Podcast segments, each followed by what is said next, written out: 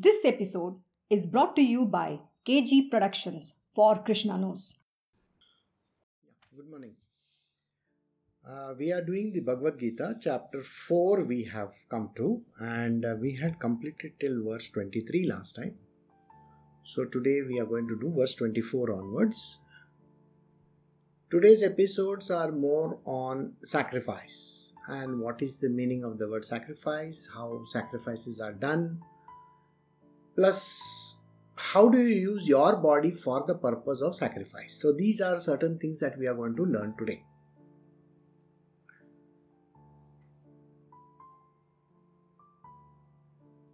So today we are doing Srimad Bhagavad Gita, chapter 4, verse 24 onwards.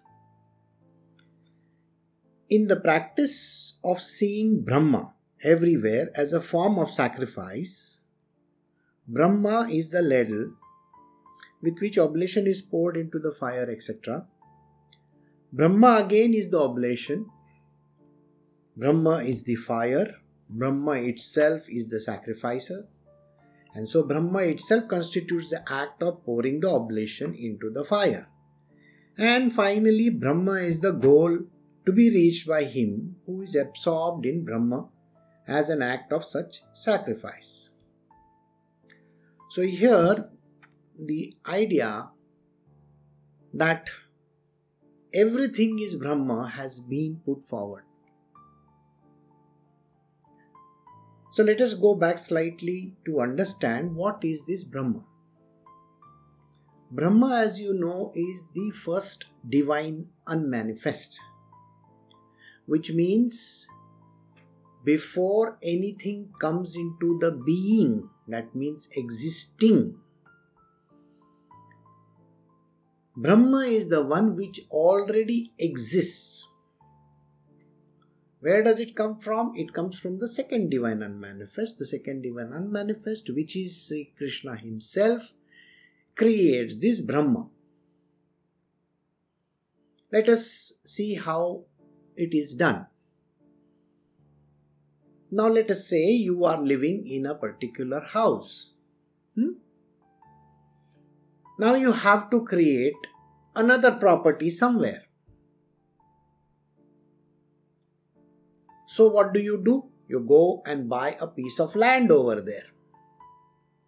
And once you buy the piece of land, then you are going to start construction over there. And once the construction begins, in the initial stages, you are going to gather the material concerned. Now, what are the materials concerned? You will find that whatever the materials that you require for construction, like brick, sand, mortar, you name it, steel steel rods and roofing material and flooring material the entire works you are going to bring this material one by one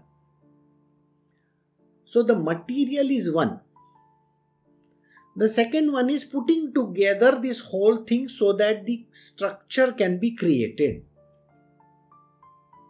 all right so i have to create a structure now, when I create a structure, first I need a blueprint of it, isn't it? I need a blueprint of what I am going to do, which means I need to have an architectural design for that. Once I have the architectural design, I need someone to execute the contract for me. So I give the contract to someone and I say, This is the design, this is approved, and kindly start the construction. So, use these ingredients that are there so that the building can be made. So, what is it that is required in the building? It's not just the building, it's the foundation on which it has to be built. Everything has to be in its perfect place. Now, in all this that I spoke about, who is the main person there? It's not the architect, it's not the person who has brought the material. It is not the person who is constructing it in the sense that uh, the contractor who is involved. It is not the worker who is involved, but me. Why? Because I am the one who is involved in everything.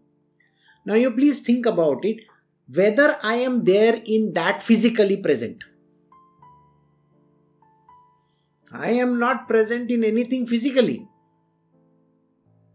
It simply translates into that I don't have to be physically standing over there to get it done. I have qualified people to do the job. So let us see how this whole thing comes into the picture. Now we go back to our story of Brahma. Now, Brahma is the unmanifest. Let us compare me to Brahma, okay, like that. And then the patch of land that is the creation of the universe. I just have to have a place where I can create it. But before I create it, I need everything to be put together simultaneously. If I don't have everything together, then I can have a problem tomorrow. So while I am taking that land, that place where the whole universe is going to be resting, I got to have people in place. I need to have the architect. I need to have the contractors. I need to have the ingredients in space. So, can you imagine that ingredients? What are these ingredients? Five ingredients are there today. You know, earth, water, fire, you know, those air, and the ether. So, these are the five ingredients. They have to be existing there. And the one who is going to put this whole thing together, whole thing together, is called Prakriti, Mother Nature. She is responsible for putting everything in place right the way it should be. So I hope you got the whole gist of it. Now, I need the one who is going to create it. So the creator is important. Somebody who is going to put the whole thing together and ensure that water is available, the soil is correct, the you know everything the electricity and the water connections and all the other things have to be in place. Who is this person who is supposed to be looking after that? His name is Vishnu. and yes, when I need to bulldoze certain thing, I have to pull down certain things. I need this Shiva over there. He is supposed to remove everything and destroy the whole place. So everybody has been given specific targets and tasks to be done. Now we come back to this person called Brahma. Now there is no person per se. Like I said, he is the unmanifest. So now I have given you an idea how everything comes from this. So let us see the verse once again so you can get a gist of what I said. In the practice of seeing Brahma, I can't see Brahma but I got to practice to see. That means visualization is a must. If I have to take up artists or writers or people who write stories, you name it. Do I need a framework for that or no? Somebody has to do it properly. So before they do it, before they write it, they got to visualize it the story is not yet there. It is to be visualized. You have to think about it. Yes, I need a hero. I need a heroine. I need the villains. I need this. I need that. The props are required. Too many things. And then how is the story going to flow? There is a particular flow of this story which has to happen. It's only when the story flows in a particular direction can this progress ahead. Got it? So let us see how this works. So he says, in the practice of seeing Brahma, that means I got to visualize, I got to think that there is a Brahma. Brahma is the unmanifest. It is just to practice. It's like before the test match, you do net practice, isn't it? Or you do that, uh, what we call in sports in the sports activity if you are a person who is running you need to do it in heats so it's called heats and then sports you know the races so when you are doing this practice session so at that time you got to visualize it how it's going to be so in the practice of seeing brahma everywhere i got to understand that brahma is everywhere there isn't a single place you name it it's not there as a, I can't even say those words. You know, he's not there in this place. You can't say that. He's in everything. He's the master of everything. He is literally existing in an unmanifest form everywhere. So I have to practice this thing. So he is in the form everywhere as a sacrifice. That means there is something which has to be executed. What is this execution? When I took the example of creating the house, all this thing has to be moving in a very systematic manner. Let us say I have to buy sand or cement. I may have to go to hundreds of dealers, not hundreds, maybe tens of dealers across the town, search for the best rate available and how are the de- delivery schedules, whether they will deliver it to me free of cost, how they will put it across, where are they going to keep it. These are the questions that need to be answered very clearly. You got it? If these are the answers that need to be un, you know very much clear to me, then that whole exercise of doing it, performance of that action from going, talking to final delivery of the goods is called a sacrifice. It's a form of an action. What is the result of a sacrifice? The result of the sacrifice is I have got my cement bags in place so that they are safely tucked away for future activity. Right? So, this is how we have to actually see.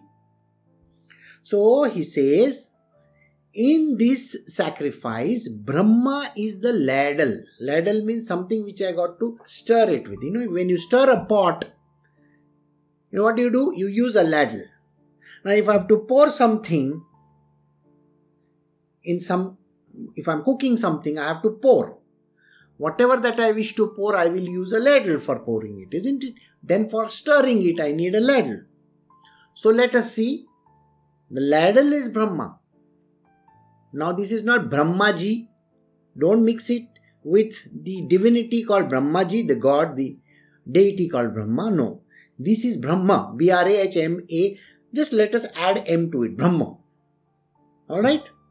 Now, in this Brahma, he says that the ladle is Brahma. It is with which we can pour oblations into the fire. So, whatever activity that needs to be done, the comparison is to a sacrifice. That means, you know, you must have seen the Havan being done they put all the bricks on every side and then they start the fire inside that small you know big square that is the havan and in that they do what is called as a sacrifice. If you have seen some of the old movies or the serials that are there you will find that you will find most of these swamijis and babas and saints and sacrifice they are doing the sacrifices. The orange color people in the wear the orange color dresses what do they do? They do the sacrifice. All right? So brahma is the ladle. So the ladle with which you are pouring something what is being poured that object is also coming from brahma this you got to visualize got it even that object let us say i may be putting some sticks in it some kind of a ghee in it whatever i am putting in it all this. Brahma is the oblation. What I am putting in as oblation, it is the fire. When I light that whole thing up, it is the fire which burns. This whole thing, I will then again give you an example for you to understand how this works in your own body. Brahma is the fire, Brahma itself is the sacrificer, the one who is doing this, the one who is holding this and pouring that thing. Maybe lighting the fire. That person is the same. Who? It is Brahma itself. And so Brahma itself constitutes the act of pouring the oblation into the fire. So, whatever oblations that need to be put into that sacrificial pit, all that, including the one who is putting it, the ladle, the sacrificing thing, the altar, everything is one.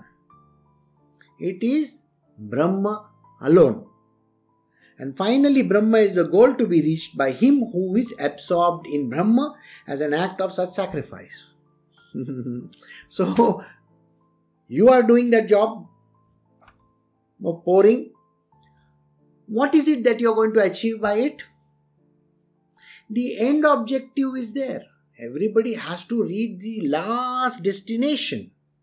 Remember, in the example that I gave, I said you have to complete the task. The whole thing has to be completed. What has to be completed?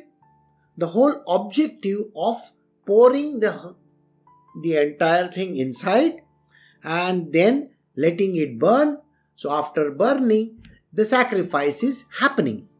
When the sacrifice is complete, something comes out of it. What is that something? We will come to it. So, you have to reach the end goal is to have the essence of it the essence. And when the essence is there, from the essence, who is getting benefited? You, the Brahma itself, isn't it? So, did you see the whole thing that I said is constituting you alone? Now, let us do it slowly with another example. What is the sacrifice that is happening? What is the pit?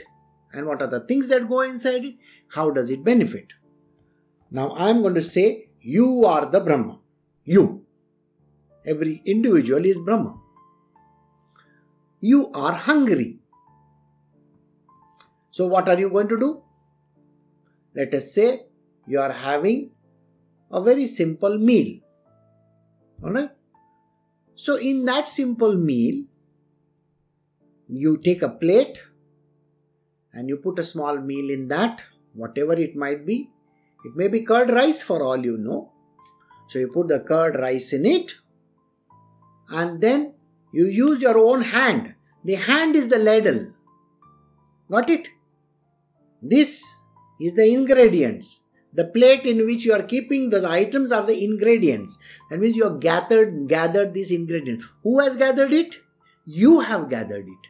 You are the Brahma. Remember, Brahma has gathered the ingredients. That is rice, and curd. These two things you have gathered.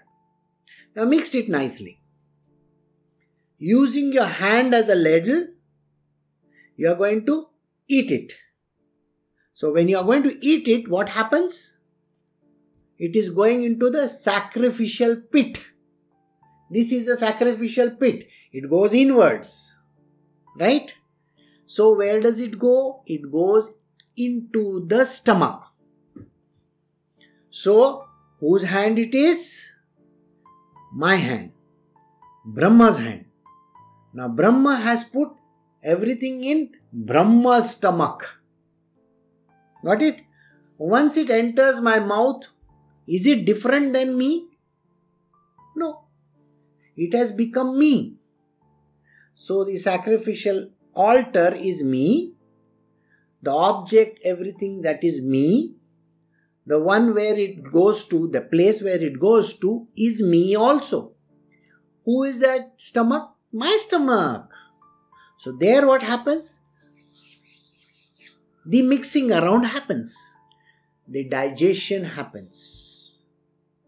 The digestion is called burning. I am sure you know that there are acids there are things which are going on and it's a churning of the stomach and after the churning of the stomach all the ingredients that are there in the food are getting absorbed and some of the waste material is going further. It is going into the intestines. The intestines are responsible for certain amount of digestion also. So it pro- progresses in my alimentary canal. As it goes ahead and ahead what is remaining behind is the essence of that curd rice. So, where is the essence now? Is in the essence in me only? Can I distribute the essence? No, essence is different and I am different. Can I say that? No. It is inside my body. So the place is me, the plate, the food is mine. I use with my own hands to push it in my throat. So I push it in my mouth, it goes inwards. There, the sacrifice is happening. Even putting it in my mouth is an act. Lifting my hand is an act. It is called sacrifice. Just lifting it is an act. Putting it in my mouth is an act. The sacrifice is having in my hand. Work is happening here. Work is happening in my mouth. Work is happening while it goes down the gullet. Work is happening when it is churning in the stomach. The stomach juices are being flowing. You know, all these things are happening. And then the digestion is happening. That's called the burning.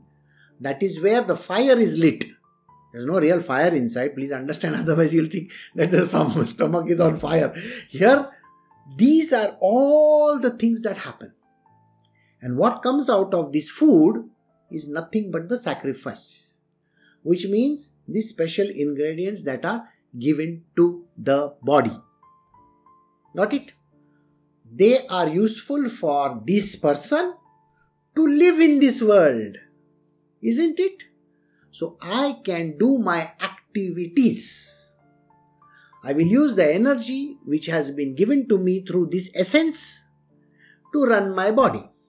So, Brahma, that's me, the ladle is me, the food is me, the essence is me, the working is me. So, all this put together, let us think that it is Brahma. It's a practice of seeing Brahma. So, I've given you a gist of everything that I have said so far in multiple examples what does this actually mean to us? The very single punchline over here is Can you see Brahma in everything? That is the punchline.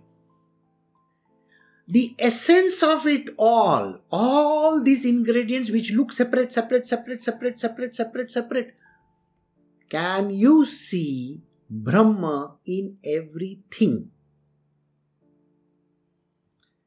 Who is Brahma? Brahma is Almighty God, the eternal God, Krishna Himself, in the unmanifest form. Can you see Krishna in everything? Now, do you remember me telling you that we are eating the food? Whatever is not required goes out of the body as waste. Whose waste is it? Your waste. What does that waste go to? Where does the waste go to? It goes back to earth. It is recycled once again. It has gone back to the same mother earth, which is called Prakriti. This entire cycle is nothing but Brahma alone. So, seeing God in everything is the essence of this lesson. Can you see Brahma in everything? If you are going to make a distinction that in some places there is no God and in some places there is God, then you are saying something completely wrong. God is in everything. Krishna is teaching Arjuna that see God in everything. This is the truth. So, we move to the next verse we are doing chapter 4, Bhagavad Gita, verse 25. Other yogis duly offer sacrifice only in the first worship of gods, while other perform sacrifice of offering the self by the self itself in the fire of Brahma. So now we are going to talk about yogis. Yogis are the people who do the sacrifice Now, just now we have done an entire verse on the sacrifice, which we called as the unmanifest Brahma. In that, I gave you the understanding that everything is God alone. So, if I have to understand that everything is God alone, let us see how every individual differs in its own way, and yet they do the same thing. Now, when I say yogis, I am talking about spiritual people. I am not talking of somebody who does who does yoga in this world. See, people have a mistaken belief that there are people who do those body exercises, you know, sitting in yoga, thousands and millions of people doing yoga across the world. I am sorry, those are not the people I am talking about. They are not spiritual at all. They treat yoga as a body exercise even in India, people consider yoga as an exercise so that they can be fit and healthy and they can have a proper sense in their head and they are mentally perfect. That is the reason why they do it. Because I want to see to it that I am happy at all times. There is no happiness, by the way what happy are you talking about? You see, if you experience happiness in your mind, remember I was doing a verse where I said clearly happiness or sorrow is experienced only in the mind. And whatever you experience in the mind is responsible for your rebirths. You are going to be born again and again because you are experiencing those things. Think about what I am saying. Whatever body exercise you are doing as a yoga or whatever pranayama or you go to some yoga classes and do whatever it is, it is more or less connected to the body. Nobody does, knows the true Ashtanga yoga because people believe that they know. No, they are more adept in doing body exercises. They try to breathe while doing pranayama. We are going to learn all this over here. So, if you are here for the satsangs, for Bhagavad Gita, we are going to do even those things. Krishna is there going to talk about these things as well. So he is going to talk about pranayama, he is going to talk about yoga also. So let us see how that also helps. But it is not the main thrust of doing that. So let us see the verse. The yogis duly offer sacrifice in the form of worship of gods. So, when the yogis of yore, that means from the past, what did they do? They perform sacrifices. They have made a sacrificial pit.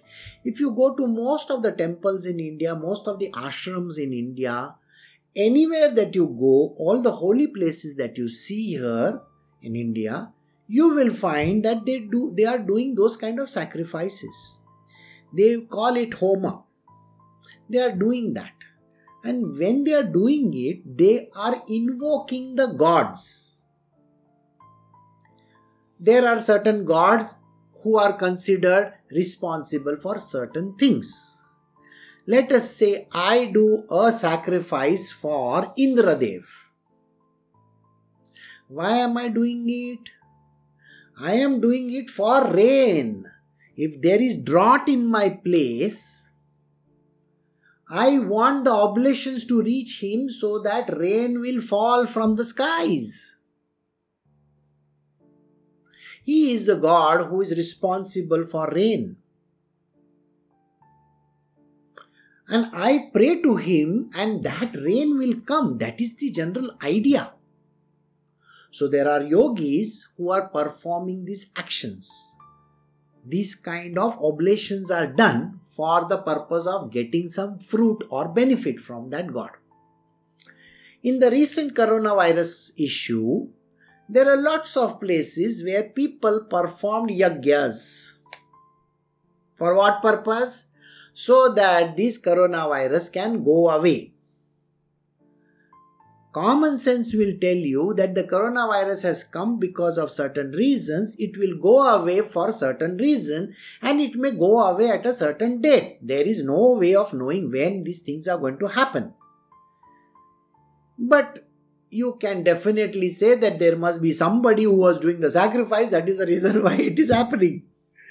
It's a way of belief. Whether you believe it or not, it's your choice. So there are yogis in India who offer sacrifices in the form of worship of gods. They do this worship for God. While others perform sacrifices by offering the self by the self itself in the fire of Brahma.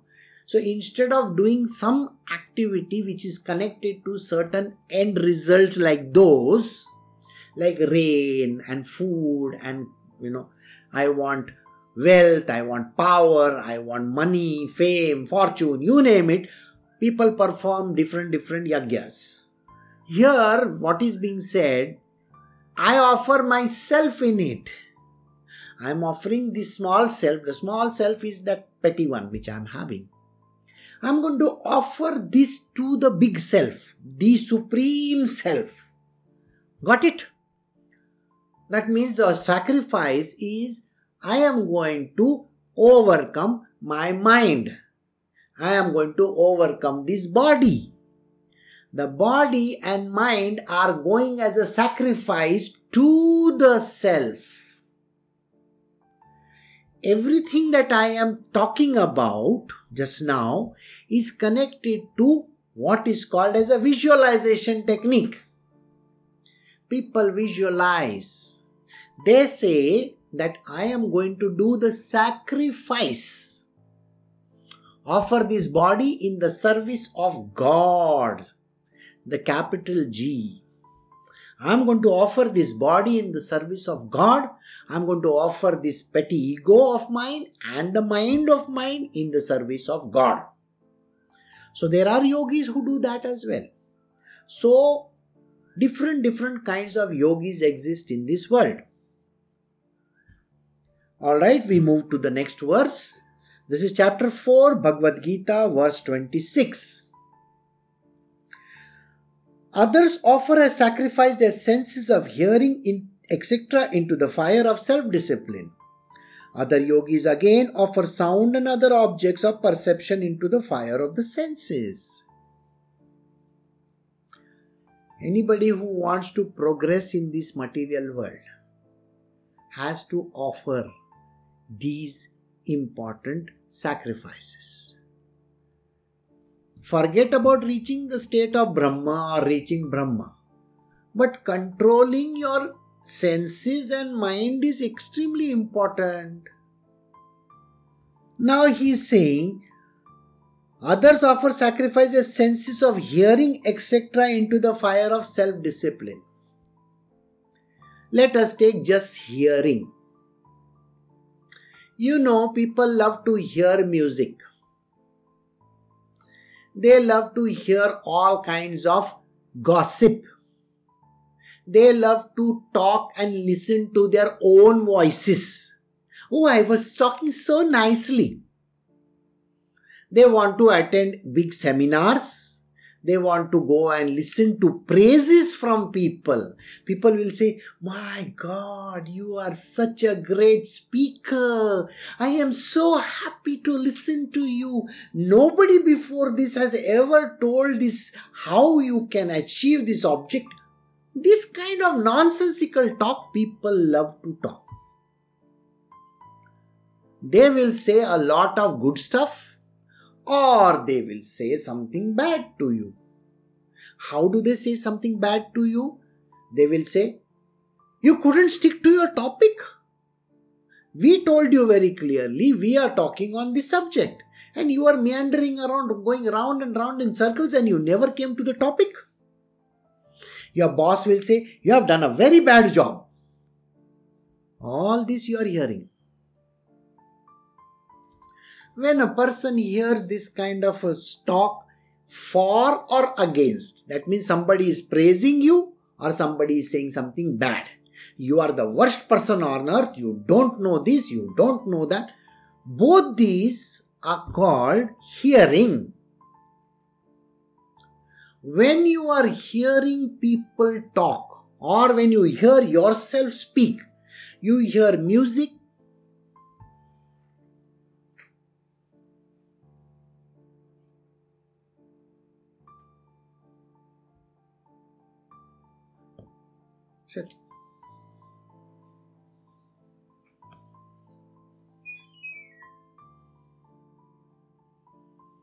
Hmm. Sorry. When you hear music, when you hear loud music, you get upset.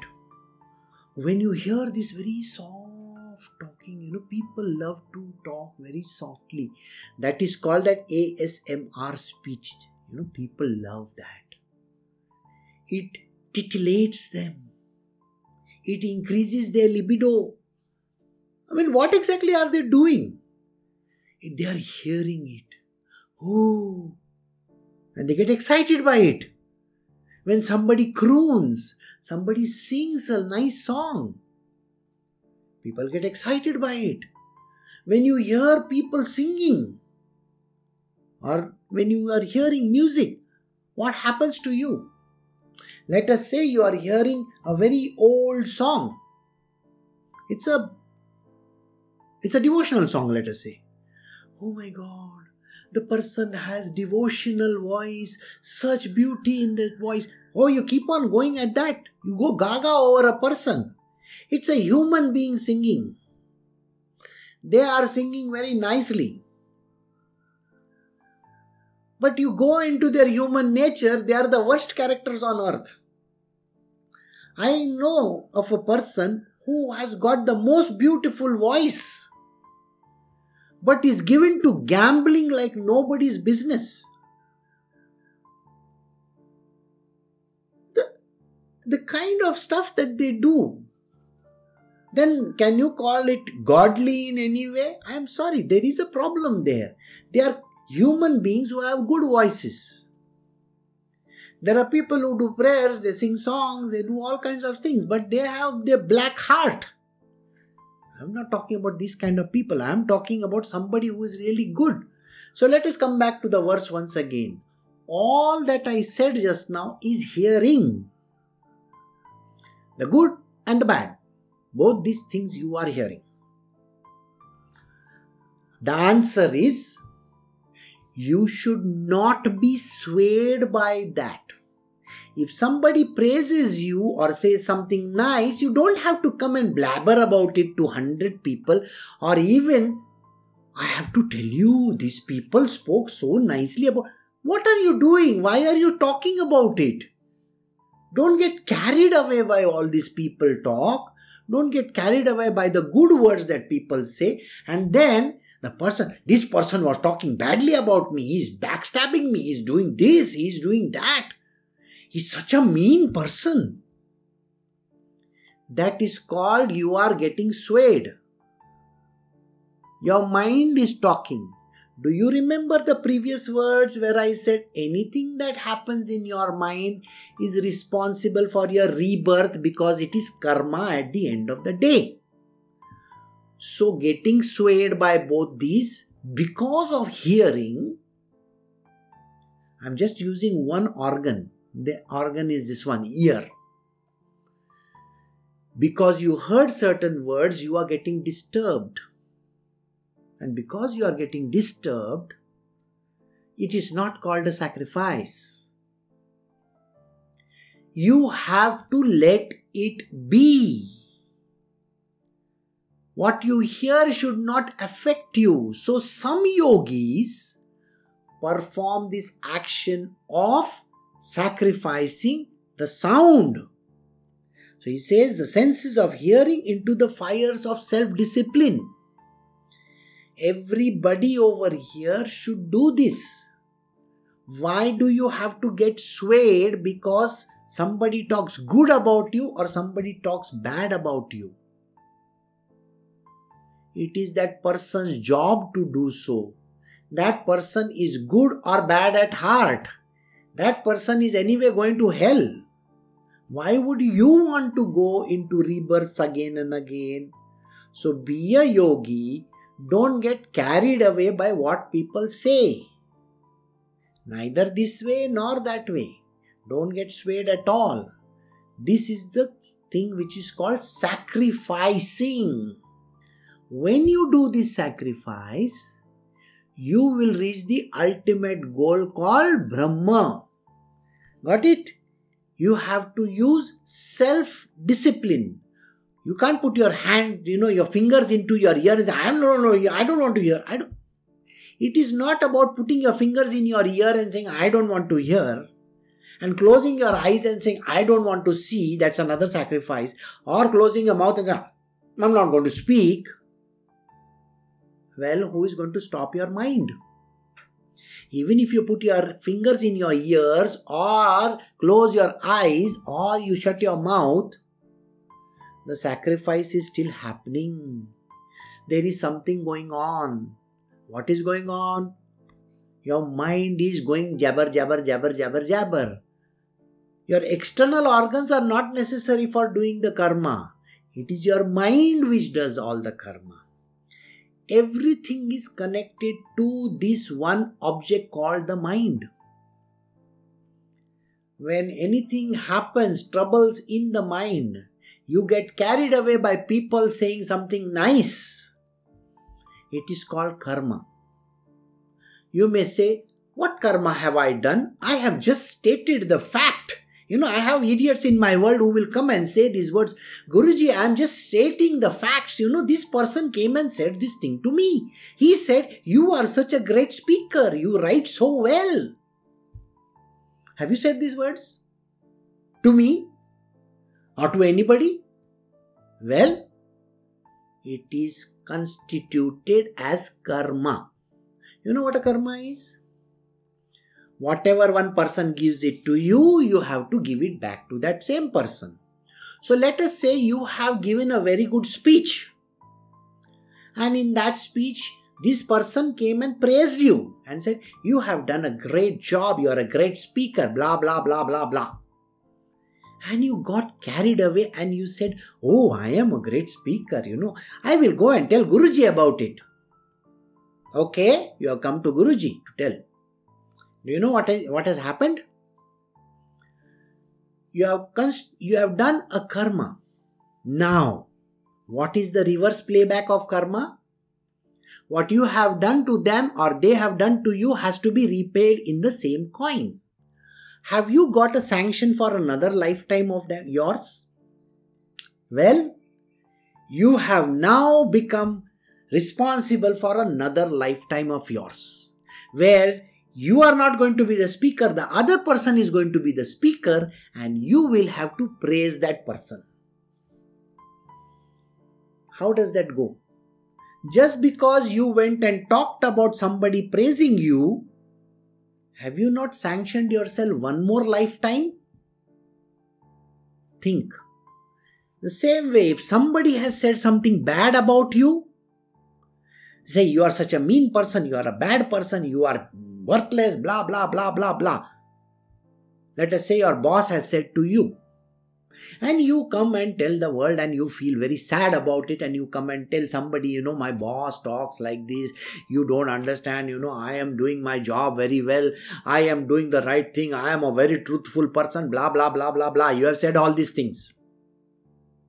According to you your yardstick you have done a good job your boss has said you are the worst character on earth, you are a useless fellow. Well, and you have gone and blabbered about it and you have felt very sad about the whole issue. Karma has happened because your mind got disturbed. Your mind has taken that, okay, this person has said these words to me. You have accepted it. The words have been accepted by you. So when you accept the words, what happens later on is in this life too you cannot give it back to your boss so you have got a sanction for another life and in that next life of yours He will be your downline, you will be the boss, and you are going to give the same peace of mind to this person. Now, just because of this one act of yours, you have sanctioned yourself one more lifetime. But let me correct you once again. Have you actually sanctioned yourself one lifetime or million other lifetimes? Because it's never ending. It's a never ending story. So, sacrifice is important. So, here he says, you have to self discipline yourself you have to ensure that you are not talking about it and you are not doing anything about it. You are not going to get disturbed in your mind because somebody says good or bad to you. This is a sacrifice of the yogi.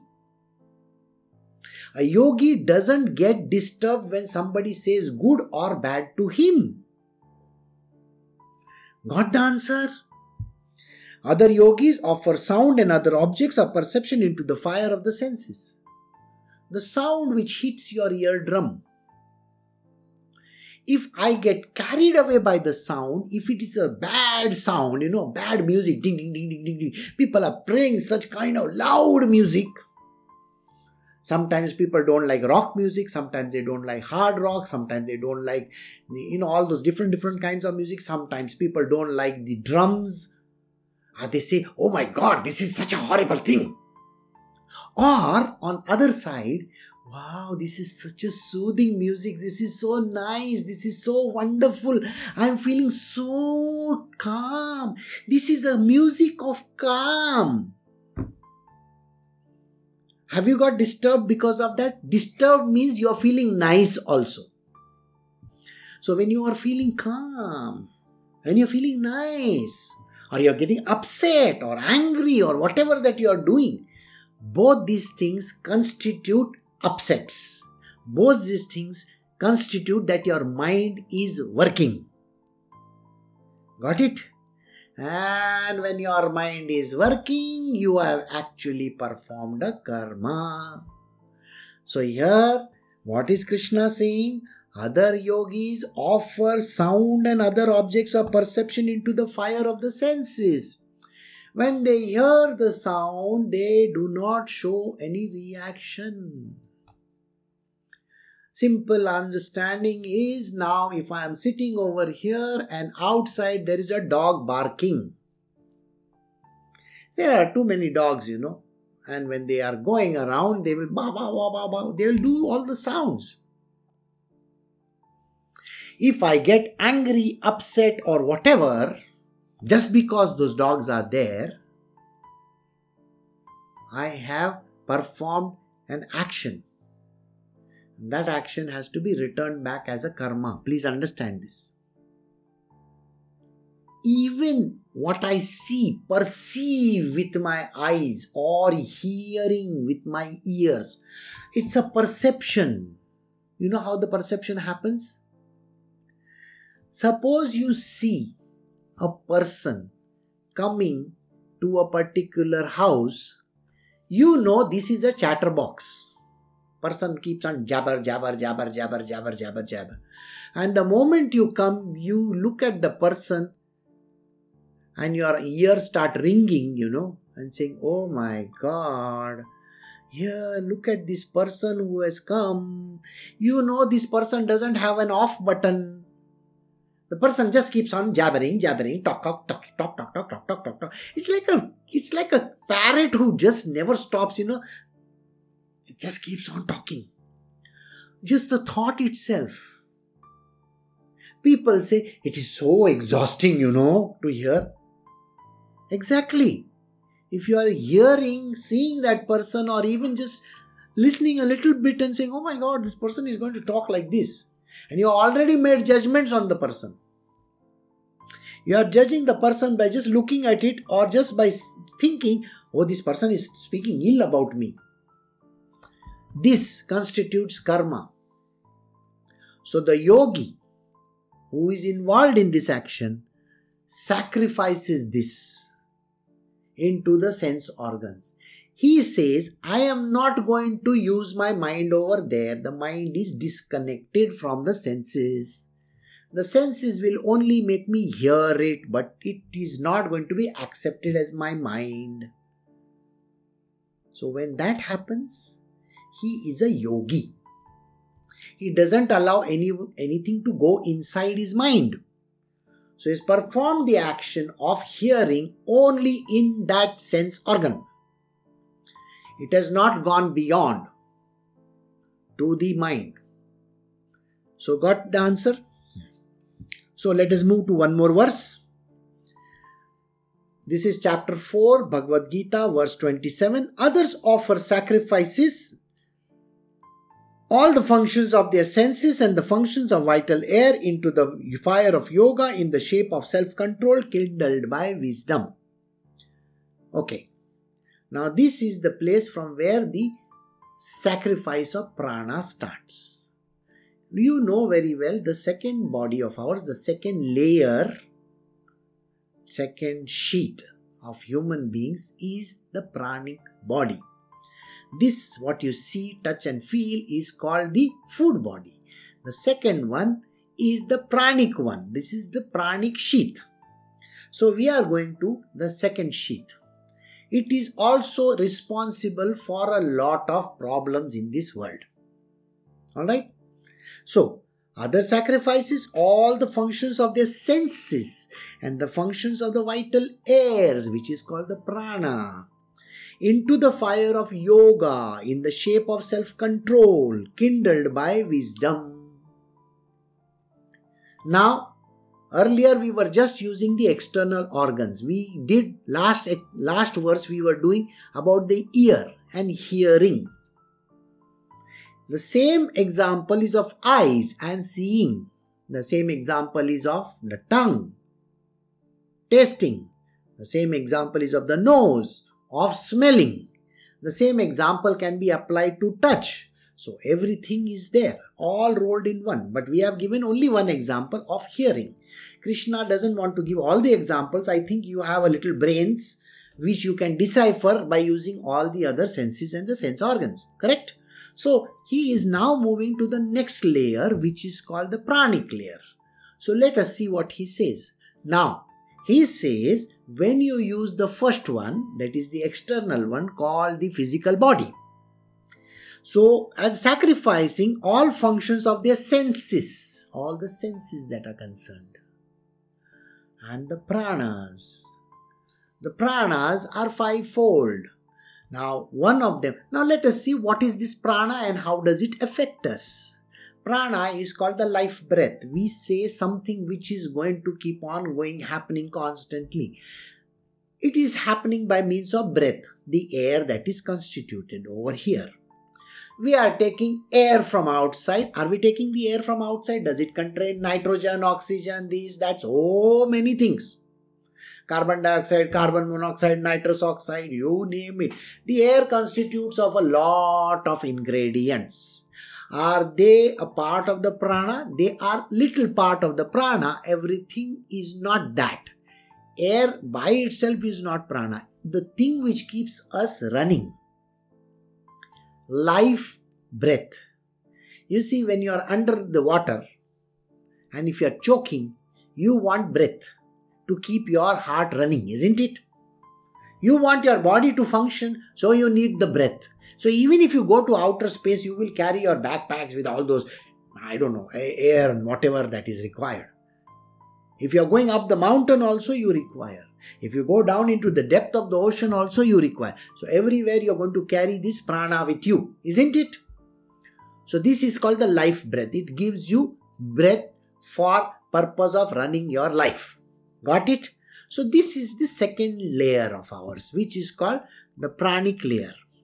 So here he says, sacrifice all the functions of their senses and the functions of the vital airs into the fire of yoga in the shape of self control, kindled by wisdom.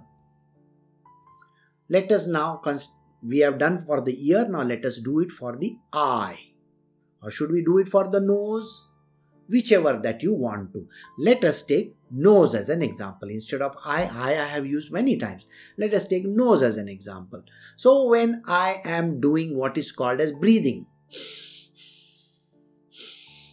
I am doing breathing. Do you know you are breathing most of the time? You actually don't know you are breathing because it is very natural process for you. It's only when you are getting choked that time you will be thinking and you will know that you are breathing. But otherwise, in the normal world, what are you doing? You are doing breathing at a very normal pace. Do you think, I've taken one breath, I've taken second breath, I've taken third breath? Is that how you do? Not at all. Now, what is he saying? If you are using this breathing only for the purpose of living. You are not performing any sacrifice. So that means whatever life energy that has gone inside your body because of breath, that is now getting misused. It is only for your living. Don't you know in our spiritual world we say I should live my every breath of this life for my friend, colleague, or whoever, or this world? We say these words, isn't it? The mother is living her entire life for the child. That's a sacrifice she's doing of her life. Likewise, think about it. There are two people underwater. One is having that scuba diving gear with it you know, that oxygen tank or whatever tank that is there. The other one has lost the tank. What will this person do? After taking a deep breath himself, will he not transfer his equipment to that other person and say, Now you breathe? Don't they do that? If there is one person falling from height from an aeroplane and one person's a parachute is not opening, what will the other person do whose parachute has opened? Will he not try to save this person? And that is called a sacrifice. Like that, when you do it in underwater, you're calling it a sacrifice. It is the same thing, it's called a sacrifice. So, pranic sacrifice is an important thing. If I am doing just living a life like a like a stone or like an ordinary person who is not using even the little breath of his for helping this world I don't think you have done any sacrifice. You are doing what is called as karma, and every karma is happening, and you are going to be responsible for it. Just like when you go and fill air in your tires, are you paying that person for the air or no? Yes, you may be paying 10 rupees, 20 rupees, or whatever, sometimes 50 rupees. You are paying for the person who has done the job. Or if I go to the hospital and if I take an oxygen tank, am I paying for the oxygen tank? Of course. It costs a lot of money. But are you paying God for this air that you are breathing? You think it is free. So, in this material world, which is made by the Brahma himself, the God himself, you are using the air only for living a shallow life? I don't think you should be doing that. You are using the air and the resources of God. You better do some work for Him. And that is called a sacrifice. So I am going to end over here, but we will be doing this verse again in conjunction with 28, 29, and other verses because it's a part and parcel of the prana. So we will stop over here and then I will start next week from verse 28 onwards. So we will be doing something about prana and pranayama and thereafter yoga and yogic exercises to get an understanding why it is important to do the sacrifices. All right? So I will end over here. You have a very great day and take care of yourself. Bye.